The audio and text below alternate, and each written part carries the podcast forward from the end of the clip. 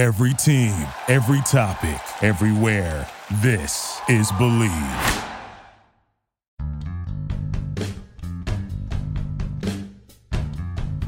Welcome to the Everything USC podcast on the Bleav Podcast Network, Los Angeles' number one sports podcast network, the only place with a show for every team in LA and so much more. We believe in our teams. Do you believe? I'm Nara Weng, and in episode 46 of the Everything USC podcast, I'm thrilled to welcome to the show a two time national champion linebacker as a Trojan a man who spent six seasons in the NFL with the Seattle Seahawks, earning All Pro honors in 2007, and a co host of the Bleav in Seahawks show, the one and only Lofa Tatupu. Lofa, it's so great to have you on the Everything USC podcast. My man, thank you for having me. It's great to be here.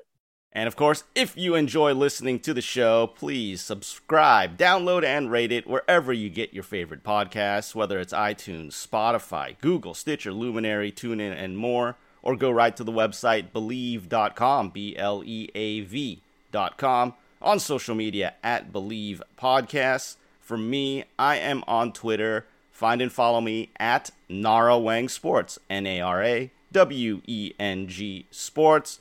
Lofa, what's your social media? Anything you got to promote? Throw it out there. Oh man, uh, too much to really. How much time you got? so Zone In CBD, a company that you know I started a couple years ago. We're in our second year.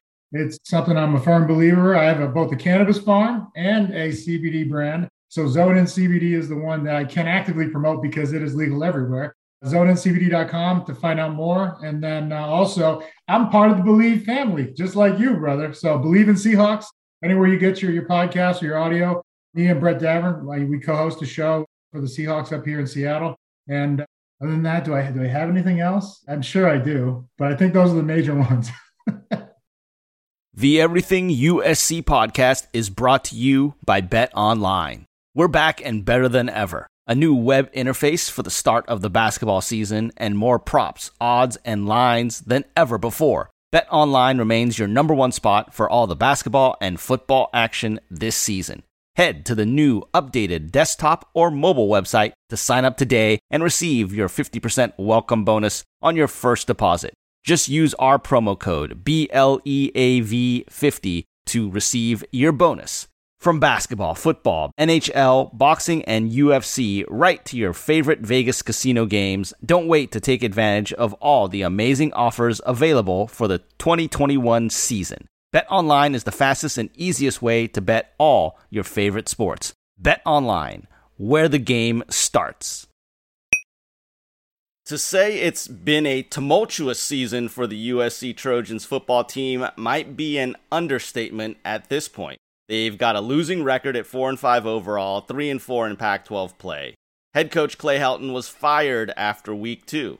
The best player on the team, wide receiver Drake London, broke his ankle scoring a touchdown versus Arizona, ending his season and almost certainly his USC career as well. There's been a mini quarterback controversy after true freshman Jackson Dart made a splashy debut at Washington State, but required surgery to repair his meniscus after that game and returned to rotate with starter Kedon Slovis in the last two games before now being named the starter with Slovis dealing with an injury to his lower leg. The Coliseum has been practically empty in the fourth quarters of most games as the Trojans have suffered some historic losses at home. And last week's scheduled game at Cal had to be postponed due to COVID issues with the Golden Bears. The first FBS game delayed due to the coronavirus in 2021. Lofa, how much of this Trojan train wreck have you watched this year, and what are your thoughts on the state of the program? Oh man, I've watched it all. I'm a faithful man. As I still got faith in our team. And do we get credit for that Cal win because they forfeited? Well, it's been postponed, so we're rescheduled for December 4th. So we still have to play them. Ah, I was hoping we got that win to get to 500, right?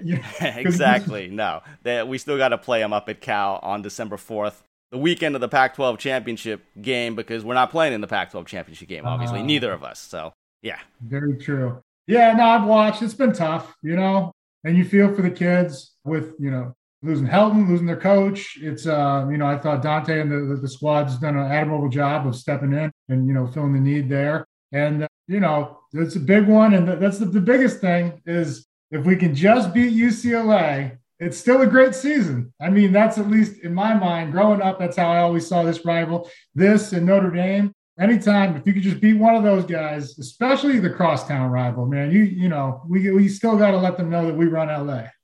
Yep, we're going to talk more about that coming up as well. Obviously, if people don't know, your father, Mosi, was a Trojan legend as well, won a national championship in the 70s at USC, went on to a pro career with the New England Patriots. So you've got those deep Trojan roots, Lofa. And so I want to ask you about that coaching change. Clay Helton let go after the loss at home to Stanford. Do you think he should have been fired when he was?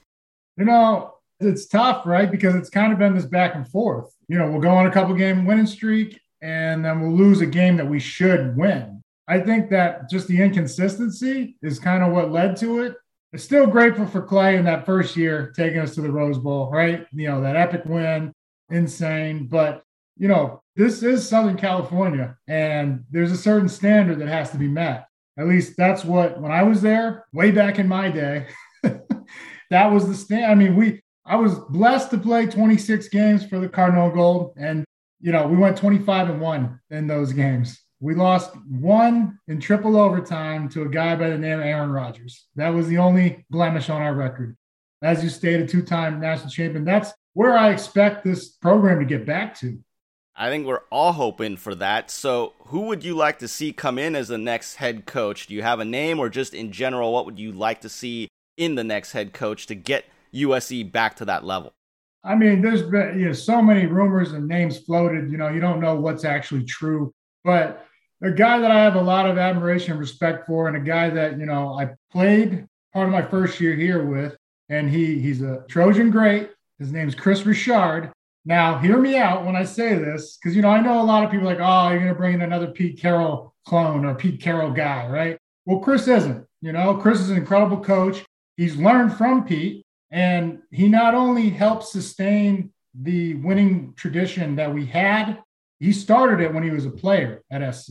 You know, he was the last class, Pete's first class, but his uh, seniors as he was leaving. And then we came in, we went on that, you know, so he's like, he's a pioneer in that aspect. And then you fast forward 10 years later, and guess who came up here to Seattle and built the Legion of Boom with Pete? That was Kris Richard. And he did a fantastic job when he was the, the defensive coordinator up here for a couple years. I think he's with the Saints now, but he's a guy, he's from LA. He knows the area. Recruiting is a big thing. And, and you know, I just can't stand seeing the talent from California go to Oregon, go to Alabama, go to Ohio State.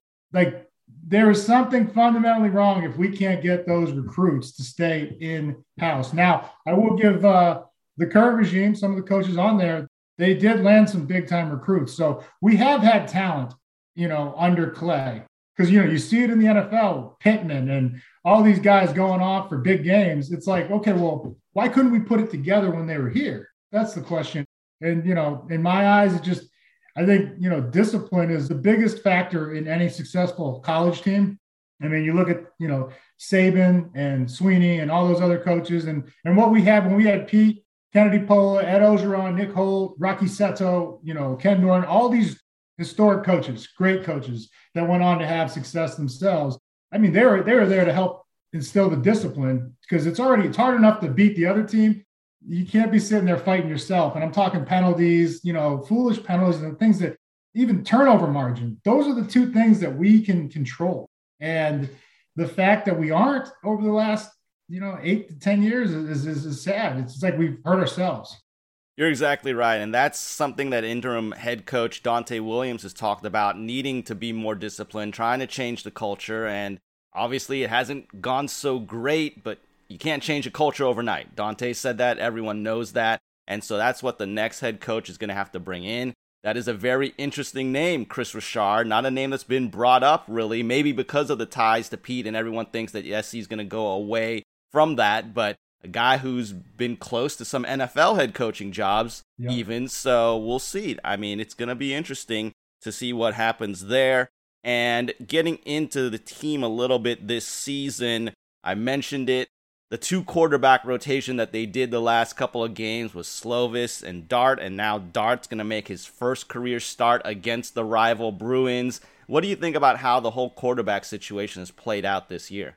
I feel for Slovis, right? You know, injuries really, it's been a tough uphill battle for him just to get right. I, I don't know if he ever really, I think it was the shoulder that he came back from a year or two ago. And it just looked like he's been battling just to just to stay healthy and get out there. But um, you know, I love what he's done for us, you know, his time here. But it is exciting to see, you know, what what looks to be the future. That one game we had, Washington State, down 14 nothing. I mean, there's not a whole lot of kids that can come into a game down 14 nothing the first time they're going to get a chance to spin it and uh, just score 45 unanswered. so I mean, it was quite impressive what he was able to do. I mean, he looked very poised and confident back there.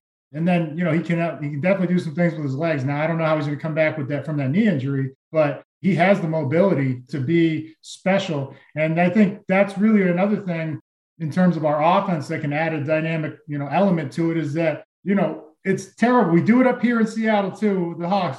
You can't run out of shotgun and never keep the ball with the quarterback.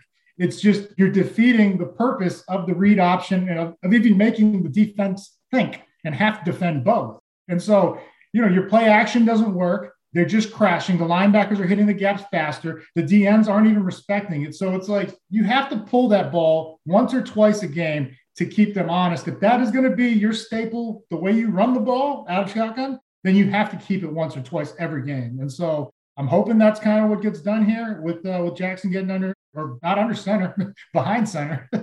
and so uh, we'll see because you know we got the we got the running backs, and so I really love what we've done with the ground game. You know, just committing to it because it makes makes life a lot easier.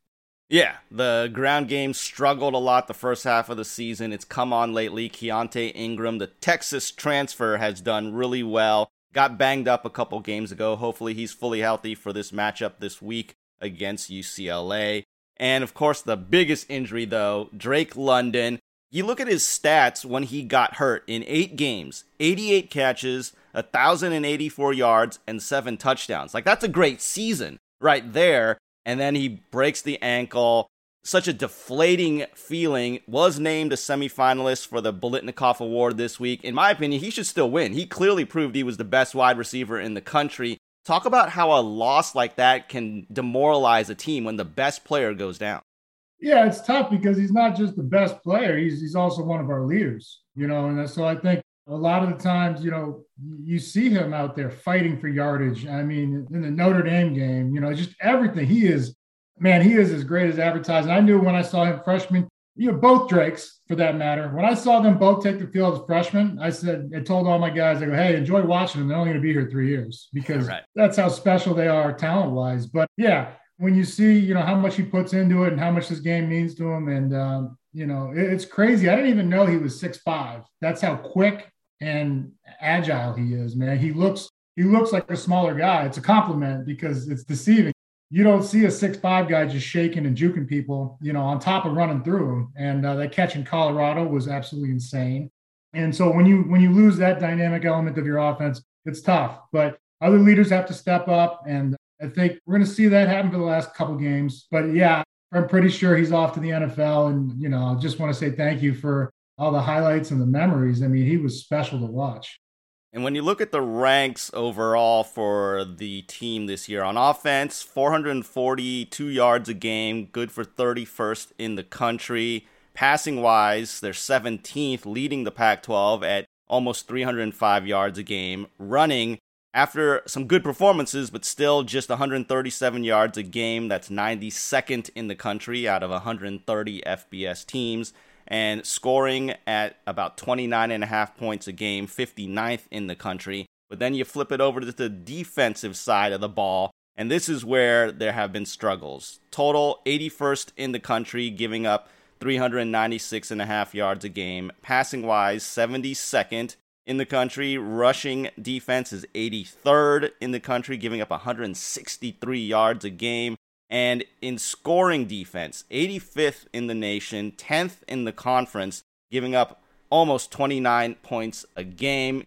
You're a old school linebacker. This has got to really trouble you to see how the defense has struggled this season.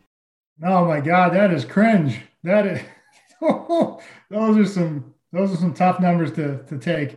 You know, but I will I will say this to anybody out there listening, you know, especially if there's current players listening, it's not the end of the world because we gave up a lot of yards. Now, look, I know we had Matt Leinart, Carson Palmer, Reggie Bush, all those greats. Well, they were either throwing touchdowns or three and outs. So there was a lot of time spent on the field as a defensive guy. We gave up a ton of yards, but what we did always hang our hat on was we got turnovers. And that can shorten a game for you and turn the tide. And so I think scoring defense, we were always, you know, pretty, pretty good. We were up there. And then rush defense is a must. You must not allow the opponents to run the ball on you because then it becomes a very long game. So, you know, while while I did get to play on some great defenses, the turnover was the point of emphasis for us. And I think, you know, again, Donte mentioned it, you know, discipline and then the turnover margin. Those are two things that can significantly reverse a game and even turn what what are we four and five right now? I mean if we just win that turnover battle i guarantee you we got maybe one loss maybe. Yeah the turnover battle is so important and that's why we squandered two xavier and alfred interceptions last game because we oh. gave ah. away two picks ourselves in that one. So you're exactly right about that. And it's been a frustrating season for all of us trojans who have had to deal with it but hopefully they can close strong. Three games left to go in this season. This is, of course, the Everything USC podcast on the Bleav Podcast Network. I am Nara Weng.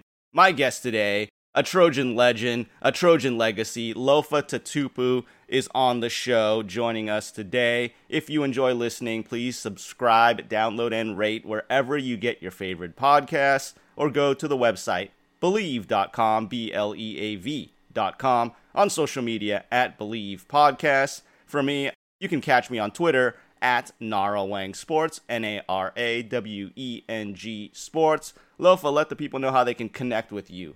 Yeah, you can find me. Uh, I think Twitter and Instagram's the same one. I don't know. I only run the Instagram one. my, my boy runs the Twitter one for me. Lofa underscore Tatupu. Yeah, give me a follow. I appreciate you. We'll go back and forth talking about either the Trojans or, or Seattle football, Seattle Seahawks. This is Dain Blanton, Olympic gold medalist and head coach of the USC women's beach volleyball team. And you're listening to the Everything USC podcast with Nara Weng on the Bleav Podcast Network. All right, Lofa, it is time now to talk about the big rivalry game against those crosstown UCLA Bruins. They come in at 6 and 4 overall, 4 and 3 in the conference. They won their game last weekend at home against Colorado 44 20 against the former UCLA head coach Karl Dorrell after they had lost the two previous games against Oregon and Utah. The head coach, everyone knows, is Chip Kelly, now in his fourth season with the Bruins, just 16 and 25 overall, 14 and 18 in conference with UCLA after a successful four year run that he had from 2009 through 12 at Oregon where he went 46 and 7 and 33 and 3 in conference play there. In the all-time series, this will be the 91st meeting between the Trojans and Bruins. SC leads it 51, 32 and 7. That's including the two vacated wins from 04 and 05. And USC has won 10 of the last 11 played at the Coliseum. In the game last season at the Rose Bowl, it was a 43 38 USC victory. The Trojans trailed, though, 28 10 in the third quarter before rallying to win on an eight yard touchdown pass from Slovis to Amon-Ra St. Brown with just 16 seconds left to play in that one to retain the victory bell. The last game at home back in 2019, a 52 35 SC blowout. Kedon Slovis broke the record for passing yards in a single game in that one with 515, and four players had at least 100 yards receiving in the same game for the first time in USC history. So, looking at some of the key guys on the UCLA squad, you've got the senior quarterback Dorian Thompson Robinson, DTR. He's completed passes this season for 1,896 yards, 14 touchdowns, four interceptions. But of course, he's also known as a dual threat guy. He's got 106 carries, 461 yards on the ground, and seven rushing touchdowns this season. They've got a two headed running back system with junior Zach Charbonnet, 153 carries, 864 on the ground with 11 touchdowns to go along with 17 catches and 150 yards through the air.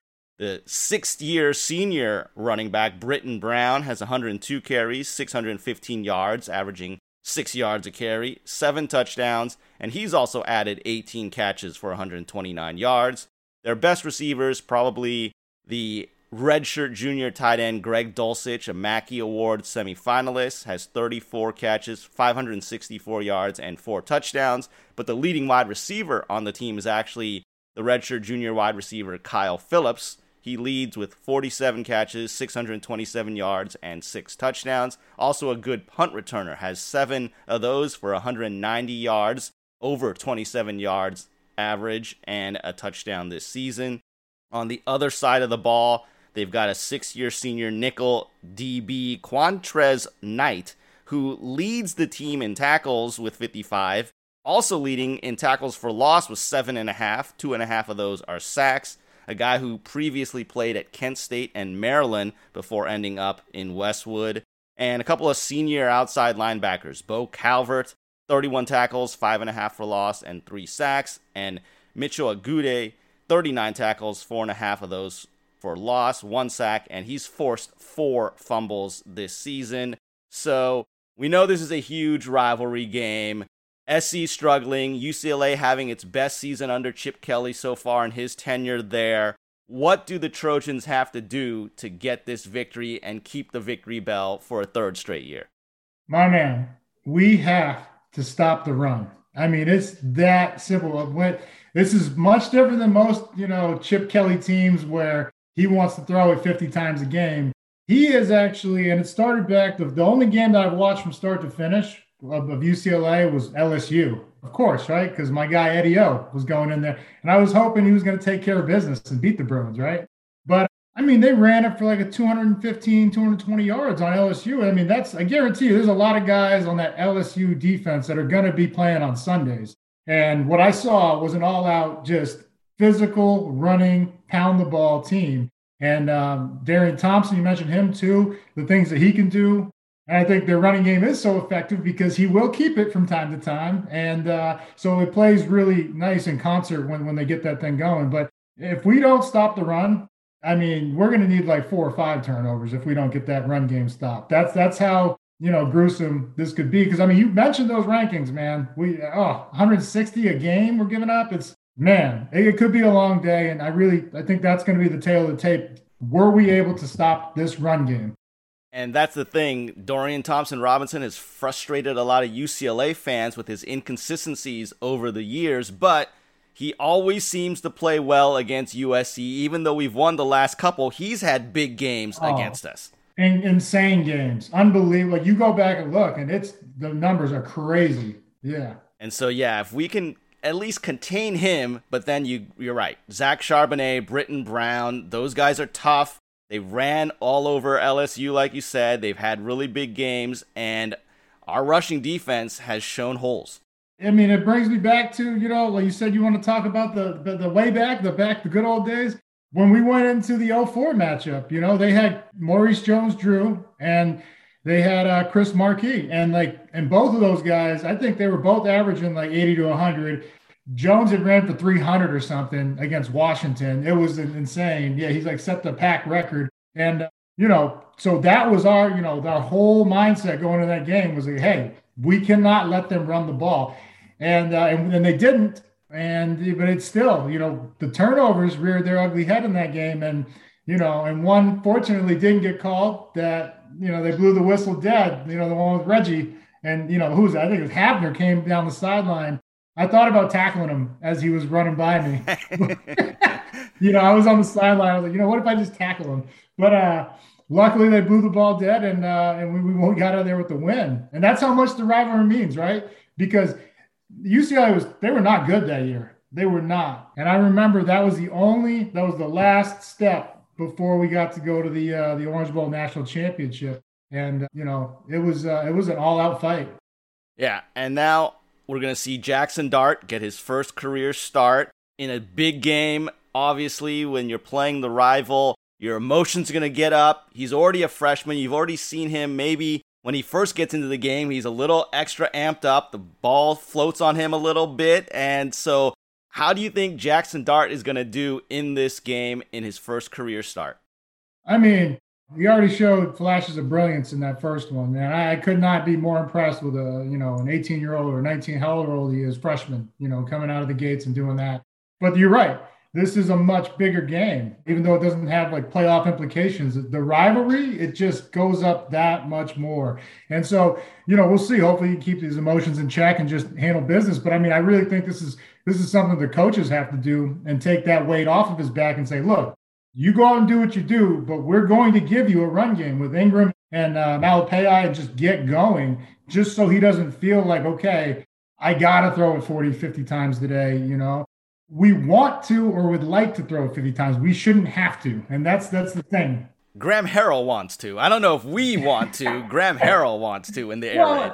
Once we open up, you know, once we get those those those secondary level creeping up because our run game is so ferocious, you know, then that's when the play action works and that's when the shots down the field and you get a one-on-one opportunity. But you know, you got to earn that right. And that's a lot of, I think a lot of kids don't understand they see all these quarterbacks throwing for 500 yards and six touchdowns, and you know they're just like, "Oh, well, this is football. That's not real football." All right. Look, no offense to anybody in the air raid offense and all the you know forefathers of the air raid offense. That's not real football.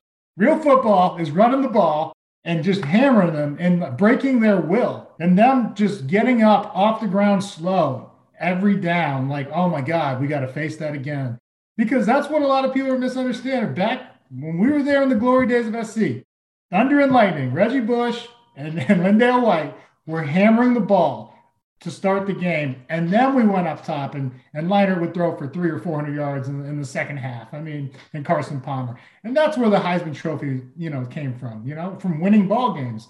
It wasn't just for throwing for, you know, all these stats. I think that's what a lot of kids are misunderstanding these days. It's like the Heisman is just a stat game these days, but it used to mean best player on the best team. So we'll see what happens.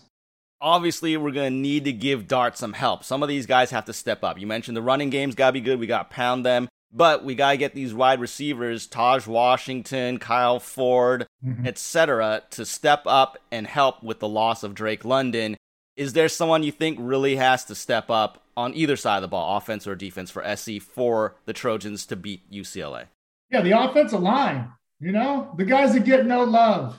Let's talk about them. We need them to show up because you got a freshman quarterback. We're going to need to run the ball. And then, you know, I would like to see Ingram get upwards of, you know, 25 touches. Every time he gets the ball, he does something, you know, he does something positive. So it's, you know, feed the beast. And, you know, I think he would agree, man. He, he, he wants that opportunity. So I hope we just get it going on the ground and don't look back. That would be nice to show some physicality. That's been a knock against SC is the lack of physicality during the Clay Helton hmm. era, and so hopefully they can do something against the rival UCLA Bruins. So now it's time for us to put our prediction skills on the line. So over the course of the season so far, I lead my guess in picking 12 wins, 7 losses, and 4 ties. So now it's going to be Lofa Tatupu's chance to see how he does against me. And we begin, as always, with the players we believe in, who is going to be the best Trojan player in the game. And for me, this might be a risky pick, but I'm going to go for it. I'm going to say Jackson Dart is the player I believe in in this game for USC. Lofa, who do you have? Okay, okay. Well, I'm going with the Jackson as well. Drake. I think he's going to have a couple sacks a forced fumble, you know, I think he's going to get that thing going. And, you know, unfortunately, I think this is going to be one of the last few times we're going to see him too. He's going to the NFL.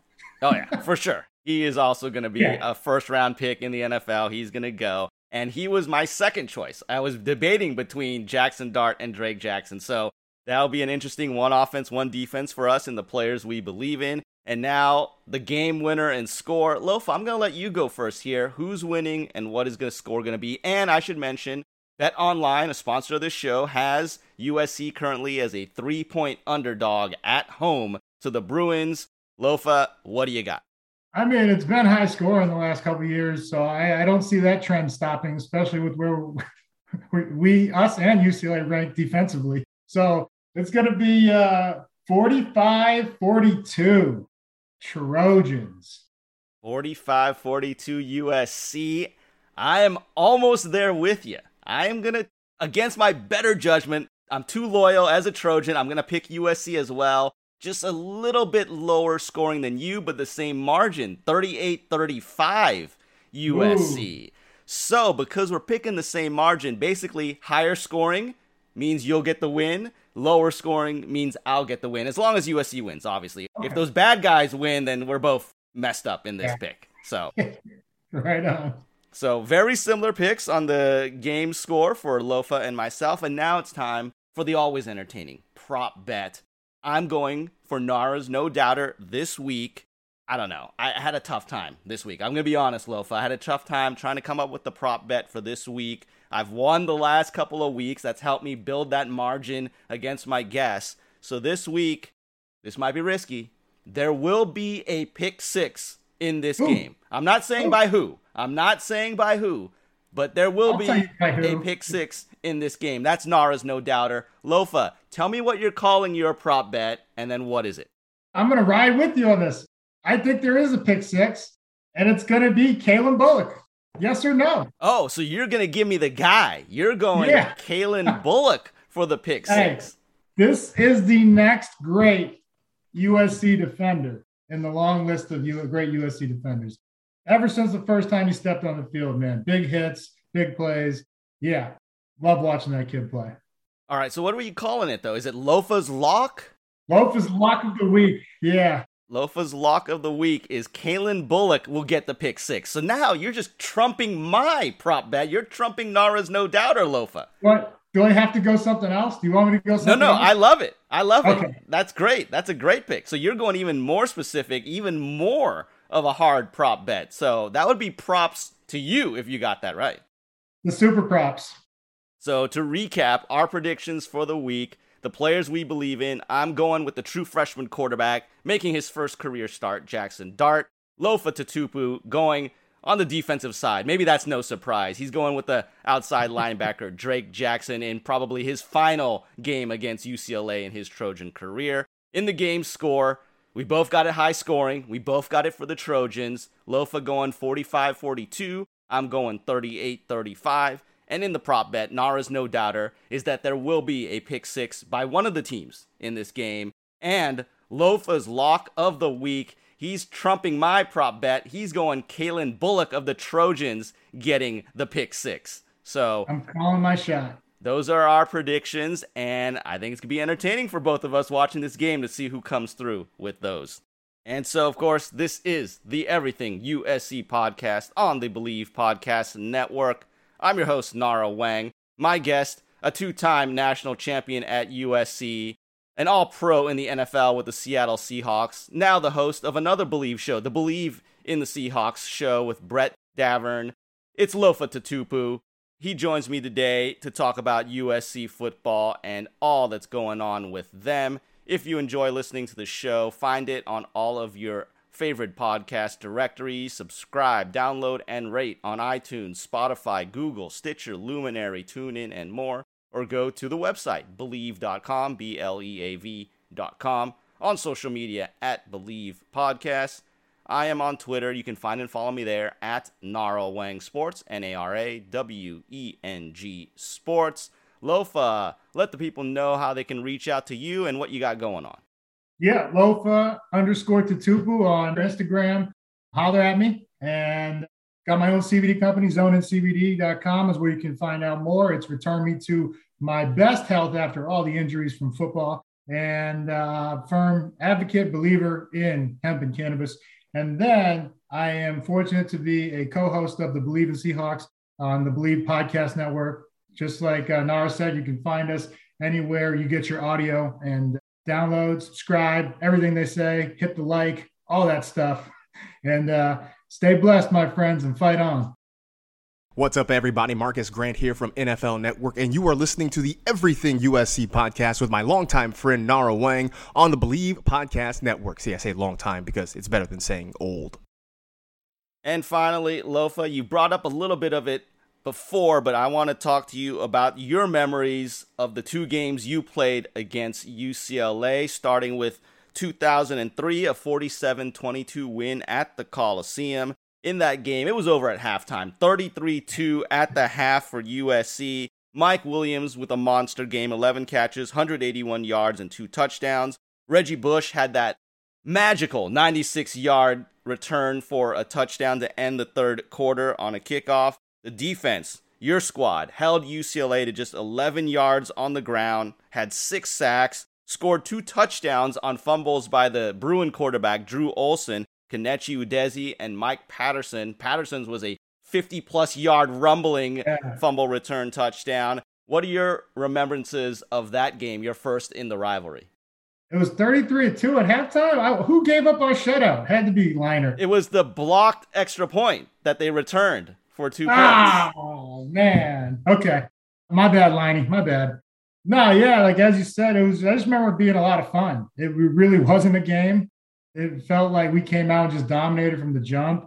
Everybody, you know, participated. Special teams, you see Reggie taking that kickback. But um, yeah, I remember Mikey P, big Mikey P. And this this is a guy who was so underrated, always making things happen, taking on double teams, doing the dirty work, and almost never really getting the recognition. So to see Mikey P get a touchdown, like a 60, 50 yard touchdown, was pretty special. And it wasn't a surprise to us when Mike went on and had a you know 10 plus year career and first rounder and everything uh, of that nature. Phenomenal competitor, and was lucky to get to play behind a guy like that.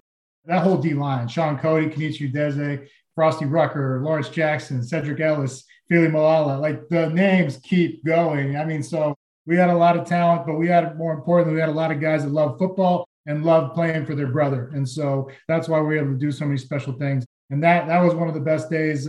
I remember when you know it was an early game. I think it was like a 12 o'clock, you know, and so we were done early. I mean, because really, like you said, we were almost done by halftime, but we we had to stick around for the other 30 minutes. But we finished the game, and me, we you know, and everybody just started partying, right? And you know, I just remember that it was like only like seven o'clock. We went back. We were watching me and my roommates. We were watching other football games, right? Because there's other conference championships on at the time, and you know, we're partying, we're drinking, and we're just like, ah, we're hungry. So we go, we go down the front row, and there's like nobody there. There's nothing going on. And so we're like, oh, this is boring. So we just went home and like literally like passed out. Like we're like, all right, well, you know, we'll, we'll get up in a couple hours, an hour or two, and go party with everybody if they do. And so, you know, we get up. Didn't really. I, everybody was asleep. They're like, yeah, I'm over it, man. I'm just going to sleep because we just played a full, you know, a full game. And uh, the next day, I wake up and I get the paper, and there's a couch burning on the row. Like, I guess the, it was like the most insane party ever. Well, it, but it, it's nothing good happens, you know, late at night. So I'm glad we stayed in that night. But uh, yeah, dude, I just remember going like driving down Frat Row to go get some Del Taco in the morning because that's all we could afford for breakfast. And uh, I was like, oh, there's a couch in the middle of the street and it's burnt. it's just charcoal. So like you knew something special went down. I guess they were as excited about the uh, the win as we were. But uh, yeah, that was my memory from from that game was uh, the after party. and you bring up the late great Del Taco, which is no longer there. It's now a Starbucks. I don't know if you knew that. That Del Taco oh, is no gross. longer there. Yeah, unbelievable, Lofa. But now um, you brought up a little bit about the 2000. This, this is why we're getting soft. This is why we're getting right. We're not. We're not exactly. eating exactly.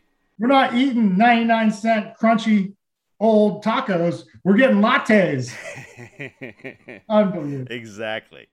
And you've talked a little bit about the 2004 game. That was a 29 24 win at the Rose Bowl. Reggie Bush, 15 runs for 204 yards and two touchdowns. The two touchdowns, 65 yard and 81 yard runs. And he added 73 yards on six catches. Ryan Killeen, let's give a little love to the kicker. He had five field goals in that game. And again, another great defensive effort. The Bruins had only 17 yards rushing in that game. Fred Matua recovered a fumble, and there were two fourth quarter interceptions. Jason Leach clinched the game with his, but I think we know the other guy who had an interception that game. That was you, Lofa. And it kept USC undefeated at 12 and 0. It clinched the number one ranking in the BCS. What do you remember about that win? Oh man, it was. I think we probably came in a little too confident, and I think the final score reflected it because we should have destroyed them. We couldn't get the ball in the end zone if it wasn't Reggie going 60 plus yards. We couldn't, you know, it was. I think Matt might have had two red zone interceptions. I think we were really we were really pushing for him to get the his Heisman that year because then of course Reggie would win it the next year. But I just remember we were we were teeing off on that run game because that's what what Pete told us. He goes, look, talking about uh, MJD. He said, this is one of the best running backs in the nation, not just our conference. And, you know, unfortunately, because you want to play everybody at their best, MJD did have a high ankle sprain. And so he didn't get all the carries that he normally would have, but he was still tough and he was still hitting it hard.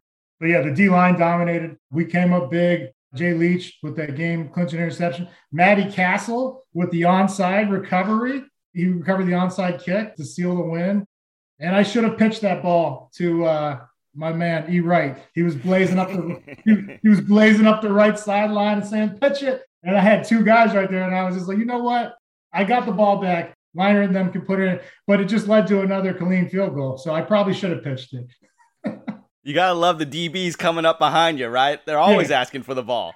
I was like, go get a block, bro. and of course, you had two games because you transferred in from the University of Maine, so you only had the two games, SC and UCLA. What do you remember about the atmosphere among the team, among the school, all the fans, like in those two oh. games? Oh, the intensity is increased. I mean, it's just not only because in that year we were perfect going into that game and it was the last test, but even the year before, it's you know everything's that much more intense because you know you don't want to lose to your rival. It's like and you take it back to high school man. Everybody even if you played high school ball any sport you know baseball basketball you don't want to lose to the rival. And so you never want to say a game means much more than you know the next game should be the most important. But when it's the rival everything man from the week of practice i mean just guys killing each other just because we want to pay the price now to have fun on saturday so it was, um, yeah, increased, you know, at least 100 times, man. And the atmosphere is electric, whether you're walking into uh, the Coliseum or the Rose Bowl. I mean, it's just, I mean, you just see all, you know, it's either red or blue, man. You see, you, know, you see the cardinal or the powdered blue. And it's insane, man, because you know how much the game means to them, too you know, as, as a fan and someone that, you know, either attended or has ties and alumni to either school, it's what it's all about. And this game can save a season. This game can save our season right now. If I had one message to send to our players, our staff, I know my boys, uh, Keary Colbert and Lenny Vandermade, who were on that 03 team with me, I know they're echoing the same sentiments. This can save our season, fellas. And then we'll worry about the next week when we get to it. But this is what it's all about. The game will be one o'clock start at the Coliseum, broadcast on Fox and on the radio, KABC 790 AM. And of course, you can probably find it Sirius XM, ESPN Radio as well. And so we'll be looking forward to that. Another early afternoon matchup in this rivalry game. You're going to have SC wearing the Cardinal uniforms, UCLA wearing their blue uniforms. Always one of the great sights in all of college football. And hopefully, like you said, SC can kind of salvage this season with a big win over the rival Bruins. Oh, by the way, any big parties you want to talk about from after that game in 04? Or did you just sleep it off like the year before? Well, that was a later game, thank God. So, no, we made that party. Because that was, we were going to the national championship. I remember right after, ah, this is the coolest thing. So, right after I mean, we were lucky to escape with a win. That was an all-out battle. That's what happens in rivalry games. Anything can happen, and they were up to the challenge. So, you know, you got to give credit where credit's due to uh, UCLA. But we're in the in the locker room and we're going nuts, right? And Pete's all right, settle down, you know, shut up. and so there's a guy from the Rose Bowl committee. You know, he goes, "Hey, fellas, you know, I think it goes without saying that we would love to have you at the Rose Bowl because you know the Pac, whoever wins the Pac is to go to the Rose Bowl." But the national championship was at the Orange Bowl. And so Pete goes, Hey, yo, we really appreciate it, but we're looking for oranges this time of year. and, and the whole whole fucking place went nuts, just absolutely nuts. and uh, water bottles. You know, they, someone had oranges. They were throwing it around like it was. And I mean, because you know, you never realize what you're doing until you know you go down that road and you look back at the journey and like, oh my God, the Stanford game and how we we were down 11 points at half and then you know needed Reggie Bush on an electric punt return and Chris McFoy getting a fourth and 10 or a third and 10 like that was like to, to keep us alive to keep our national championship you know hope alive.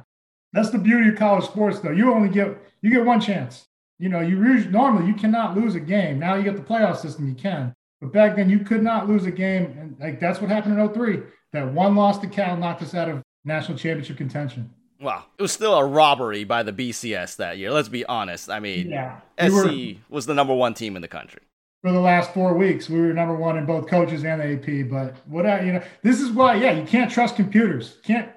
Everyone wants to move towards AI. You can't trust it.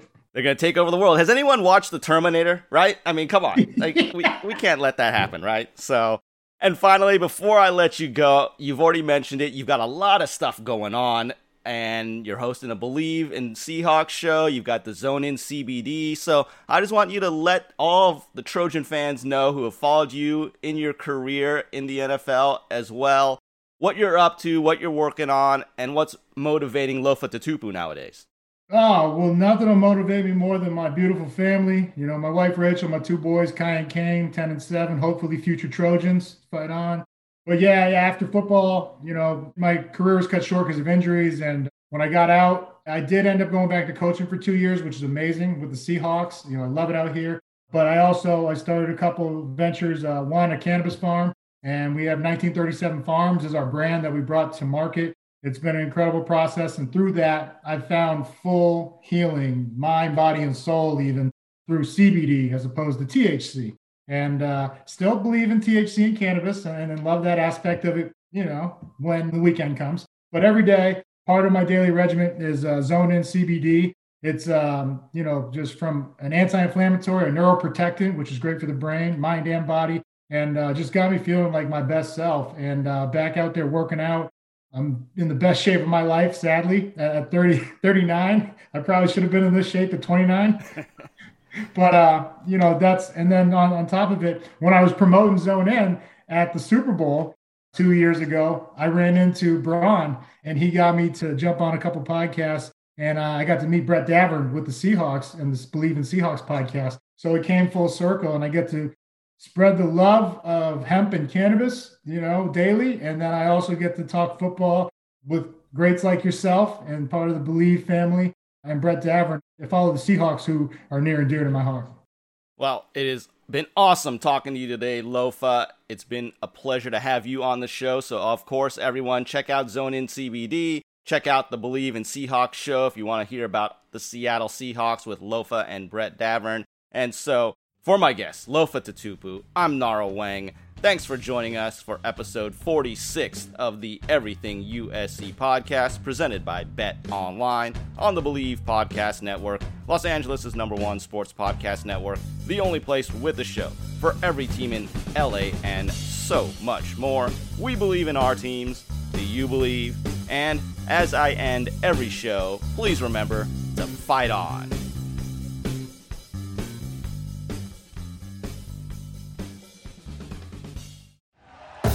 Thank you for listening to Bleav. You can show support to your host by subscribing to the show and giving us a five star rating on your preferred platform. Check us out at Bleav.com and search for B L E A V on YouTube.